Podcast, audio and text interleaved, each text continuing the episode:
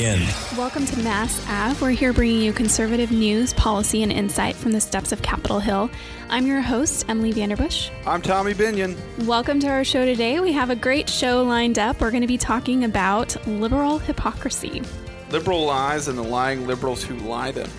I think it would be a really great name for this episode. Yeah, we'll we'll try that title. Well, here in Washington, the House, the Senate, and the Supreme Court are all three back in session today. This was a busy day. Uh, it's a busy week. The Senate's going to do. Uh, their, Mitch McConnell, the majority leader, has promised a vote on Graham Cassidy, but there are not yet 51 yes votes lined up behind that health care proposal. So that is a watch and wait and and listen and see scenario for uh, a last ditch effort to repeal Obamacare.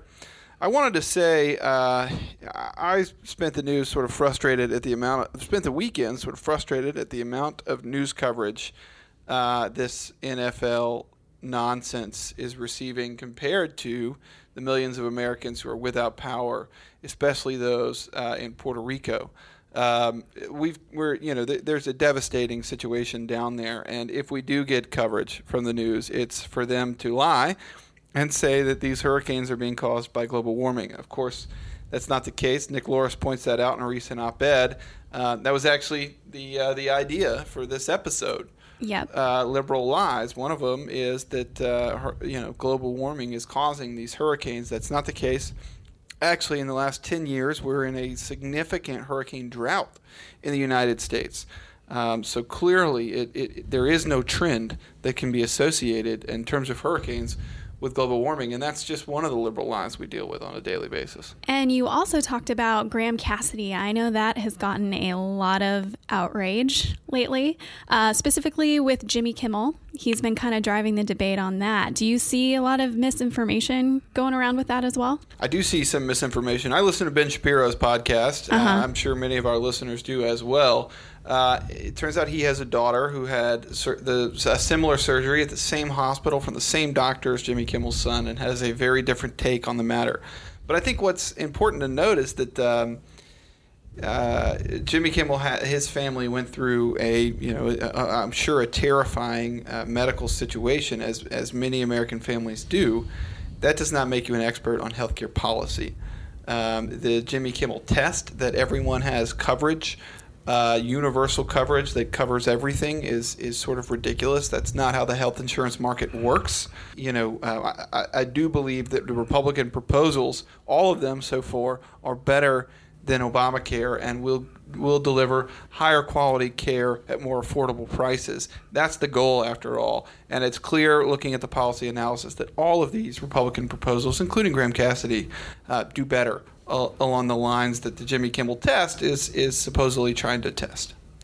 And it is interesting how uh, this has kind of steered the debate on the liberal side towards trying to make the case for a single payer system. Um, you know, people seem to think that this is now the the resolution to all of our healthcare woes. Speaking of liberal lies, exactly. We just keep coming back to it.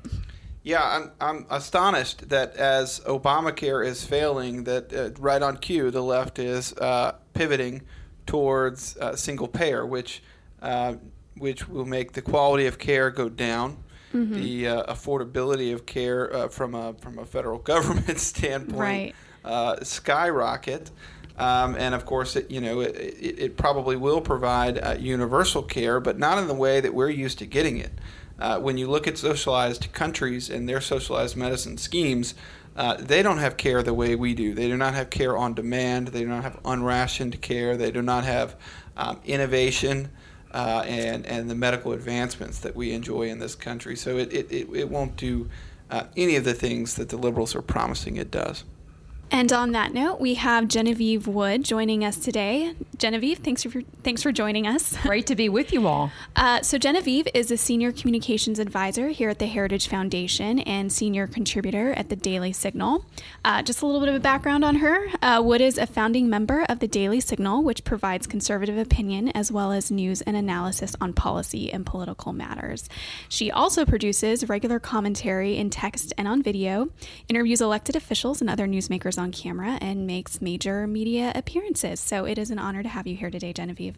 And I mentioned at the top of the show, um, you know, Nick Loris wrote that op-ed that demonstrated very clearly that there were no demonstrable trends to indicate that hurricanes were being caused or worsened by global warming, by climate change, as the left sort of unanimously uh, stated uh, as we were reeling from um, Harvey and Irma.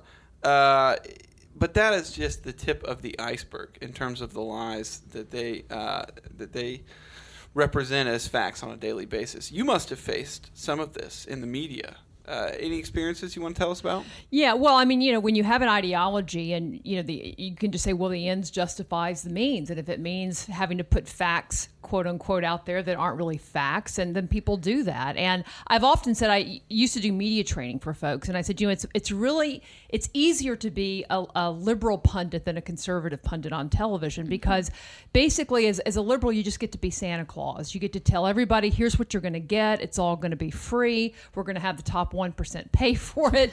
Uh, and as a conservative, you have to stand up and say, no, actually, things have cost and everything isn't free. As much as we would love to have free college education and free health care and all the things that you hear from the left on a regular basis, we know that there's that's just not factually accurate and true. But it's easier than as a left as I said, pundit because they get to kind of play like, you know, everything's going to be free. They get to be what I call the friend, and the conservative has to come in and be the parent. Mm-hmm. Uh, and so it's tougher as a conservative, frankly, to do a lot of these kind of debates because we do have to use facts. And a lot of times, because the mainstream media itself is left, they don't hold those folks to the same standards. They let them spout out stuff like these hurricanes are being caused by global warming, when in fact there's no evidence of that.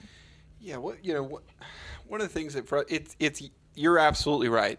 They they lie about their proposals and and uh, you know they they skip over important things like how we're going to pay for them without bankrupting the country. But they also um, they they mislead the public dramatically about uh, uh, conservative proposals. You know, we've been in the midst of trying to repeal Obamacare all year now. Uh, and at each stage, we, we, we being told increasingly exaggerated numbers about who and how many people would lose coverage. So, you know, originally there's a CBO score that says, uh, you know, something like 20 million people are going to lose coverage. Well, guess what? 20 million is way more people than even gained coverage under That's Obamacare. Right. So, in some of these cases, you know, it, it, it, just gets more ridiculous, and there is uh, more you know it, could not possibly be true. Yeah look i, I did a whole uh, video commentary on this called about why the, the 20 million number in obamacare is fake of these 20 million folks as they said have gained coverage. Reality is if any number the latest is probably around 11 but 8 million of those are people who ended up getting medicaid. Uh, so they don't want to talk about that though because most americans know medicaid coverage isn't the kind of health care that they want. So they just they leave those numbers and those facts to the side. So sometimes it's what they say is just not true, and then sometimes it's the, the convenient facts, if you will, that they leave out that's not true. I mean, another area would be immigration. Uh, again, they they can you know there's some debates we may have where we say we don't really know how things are going to play out, but when it comes to things like immigration and whether or not amnesty is a good idea, we have history to look at right? We can go back to 1986 when a Republican president, Ronald Reagan, signed off on amnesty. Uh, we the and the pledge then by Democrats, Chuck Schumer was a big part of that debate. Then was that if you give us amnesty today, we'll do border security right after. Well, we know how that goes. It's kind of like give us spending now and we'll cut things later. Uh, that or you know yeah we'll, we'll cut spending in the, later. That never happens. So they took the amnesty. They never really did the border security. And so today instead of one to three million people that we're talking about as was in 1986 we're talking about perhaps 11 to 12 million if, if we have an exact number. So again the left even when there are there's history out there showing you which way to go or there's actual facts that are there they just have they don't use them if it doesn't if it's not convenient to their argument. I couldn't agree more. In 1986 the amnesty was supposed to go to 1 million people. It went to 3 mm-hmm. uh, and so in this round um, you know we should be skeptical of well, because now it's quadruple. So the problem is four right. times as big now as it was in 1986. So why would we right. think doing the exact same thing again is going to turn out differently somehow this time? Uh, it, it, it actually causes the problem. The amnesty actually causes the illegal immigration. One more thing on the health care. Uh, it started out with the with the CBO number 20 million. Now we've got Graham Cassidy, and we haven't seen the CBO score yet. But there's a group out there, and the liberals on the Hill are quoting whoever this group is, saying that 32 million people will lose their health care. So they just get more bold in their exaggerations um, every week. Graham Cassidy, of course, takes every dime that Obamacare spends on subsidies and gives it to the states. And suddenly in that transfer, 32 million people supposedly lose coverage. It, it's just absurd, um, and and we're here to hold them accountable. So, as you have both already said, we do have the facts and the history uh, to back us up. Why do you think it is then that the liberals are always able to set the narrative on this? What do you think conservatives might be missing when it comes to messaging on these? Well, I think sometimes uh, conservatives can get caught up in just like the facts mm-hmm. will win the day. And as I've often said, if just having the right facts were enough, there's plenty of policy debates that we would have won over the years. But, you know, people tend to, to follow, you know, look, we're people who work in a building that no matter what the issue is, we can go find some expert mm-hmm. on it to give us a debrief, right? I mean, from tax and healthcare policy to you name any country around the world, and there's somebody here who is an expert on that. Uh, and we get paid to, to do this as full time jobs. I can't even keep up with what's going on. And I get I do this 24/7. You know, most Americans are very busy living their lives, uh, working, paying their taxes, raising their families. It's very hard to keep up with all the details. And so they get bits and pieces of the news. Mm-hmm. And I think that the left is very good at throwing pictures out there and sound bites out there that are easily uh, digestible, if you will, where sometimes our side not so good at that. We kind of want to say, well, if we have an hour long debate, we can win this thing. Well, When's the last time anybody sat down and watched an hour long debate on any issue, any average American on a regular basis? They, they, they simply don't have time for that. So I, I think the left, again, if you're not attached to the facts as much and you're more attached to emotion, uh, I mean, we all remember President Bill Clinton, his famous "I feel your pain," uh, and everybody believed it. And so from then on, everything he talked about, like, he must know where we're coming from. I, I just think our side doesn't do enough. Well, I shouldn't say our. I will say President Trump seemed to get that message. He, he if, if the rest of the Republicans, uh, and I would say that the mainstream conservative uh, folks out there would take a, a take a lesson from him. They don't have to say it exactly like he says it, but they ought to take take note that he sp- spoke in simple language. He spoke to where people are, not where we maybe want them to be. Uh, and he spoke in terms that showed, I understand where you are. Here you got somebody who's a billionaire, and many Americans who were far from that said, That guy understands me better than other people who maybe are closer to my economic range. Yeah, President Trump certainly um, tapped into something within the country that the media did not know was there. Uh, and even on election night, the media was shocked at the results.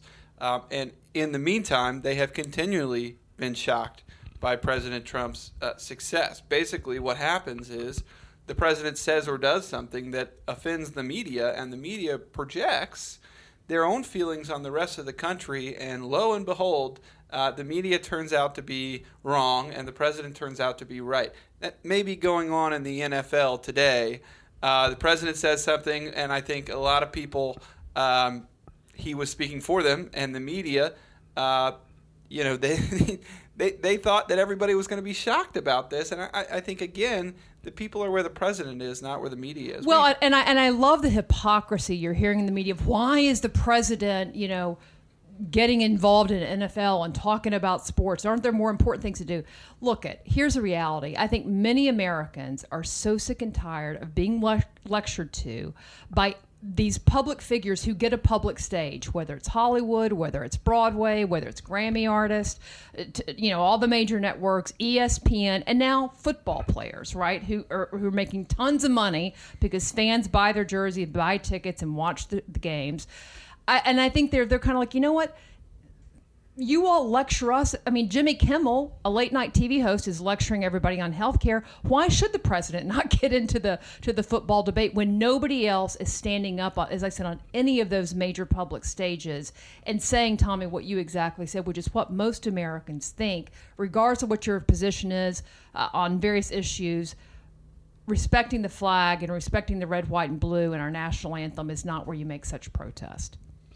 Sort of a no-brainer for President Trump to ally himself with the flag and the national anthem and our nation's veterans. Yeah, which side do you want to be on? That side or, or the other side? I mean, if there's two sides in that, seems like he picked the right one. Genevieve, give us a tip uh, for the water cooler next time we're dealing with this kind of garbage. You you go on television and you do it so well, and the rest of us are, are just facing an obnoxious co-worker who's read too many liberal blogs. Uh, how do we deal with with this hypocrisy? What do we do to uh, distill it? Well, I, you look, you're not you're not going to convince Nancy Pelosi or Chuck Schumer if you have to do, if you run into them at the water cooler. Hopefully, hopefully that's Hopefully hopefully they're not at your water cooler. Uh, but I, you know, I look. I think your average person who is interested in politics and interested in what's going on in the country, uh, who might still be misinformed or misguided, as I like to call it, they want to be heard. And so I think one of the main things to do is let somebody say their piece in a, in a discussion and you know keeping in control of your tone and tenor it's the one thing you can be in control of you can't necessarily control where the other person got their facts or what they're going to say but if you don't lose your cool i think it goes a long way in eventually having a real discussion and, I, and that's how most i think frankly most minds are changed uh, in this country is when it's a neighbor or a family member or a friend or a coworker that people know, they're much more willing to listen to you than they are a politician they see on TV. Uh, and so just, you know, take that responsibility serious because you, you actually have the ability to change minds. Seems like a great spot to leave it. Thanks so much for joining us, Genevieve. Thank you. Great to have you. Thanks again to Genevieve for joining us. That was great. And thank you for listening in. Uh, remember to subscribe to Mass Ave on iTunes so you can never miss what's going on on the Hill and around the world. Check us out at Facebook at Mass Ave Podcast. And remember to follow the Heritage Foundation to keep up with the latest conservative news, policy, and insight from the steps of Capitol Hill. And we're going to leave you with our special segment, Ask the Expert, with Jenny Montalbano. So we interviewed Joe Postell. He's a visiting fellow here at Heritage in the B. Kenneth Simon Center for Principles in Politics. And the question we received is from Ron and Judy. And they said, I am beginning to think a third party is already in the making from all similar sources I receive email from. Frankly, I'm all for it. I have come to the conclusion in the last few years that there is not that much difference between the two parties. I'm ready to, to throw a stick in the spokes. We the people must stand together, regardless of race, color, creed, etc. Trouble being getting organized. Strong, never wavering, outspoken new blood is, I feel, one way to get things turned around and headed back to we the people. And here is Joe's response. Third parties in American politics have a pretty limited history. Um, third parties typically don't fare well in American politics because of the nature of our electoral system. We have a system of elections in American politics where it's called first past the post, where if you finished first or if your party's candidate finishes first in a in a race, they get all of the representation. If you finish first in a congressional district, even if you only get 41, 51, 52% of the vote, whatever it may be, you're first past the post, you get all of the representation in that district. And that typically means that third parties, especially if they're evenly distributed throughout the country, don't get any representation in Congress or in the Electoral College. If you run a third party candidacy and you win 20% of the vote nationally, but that vote is evenly distributed among all of the districts or all of the states in the Electoral College, you get zero Electoral College votes or zero uh, members of the Congress. And so this means that third parties always have an incentive to work within one of the two main parties because that's the way typically that you get representation in this system. Um, now, typically, people find that very frustrating because they don't like the idea of having to join one of the two main parties. They like the idea of more options. But there are actually very positive aspects of this system as well. The two party system actually forces people to work with other parts of a coalition in order to build a majority. And the, it actually gives people more power to influence politics when we have a two party system because instead of forming a party only with people who agree with you and having 5% of the power in government, parties actually incentivize and encourage people to work within a larger structure, to form coalitions with other interests and other points of view. And this actually allows for greater cohesion, greater coalition building, and ultimately expands the influence even of people who would rather be in a third party. Uh, the most important aspect of this, though, and the thing that's probably missing today the most, is a process within each party for producing that kind of coalition, that kind of discussion, and that kind of compromise. Right now, typically, members within each party are not really listening to each other. And that's a complaint that a lot of people are mentioning these days, and it's probably the thing that parties need to work on the most. Instead of necessarily leaving the party and going and joining a third party, what I think we need now is for the two parties to listen to the people who are in their membership and to try to work with people inside the party to form those coalitions. If they do that, I think we'll see a lot more responsive government.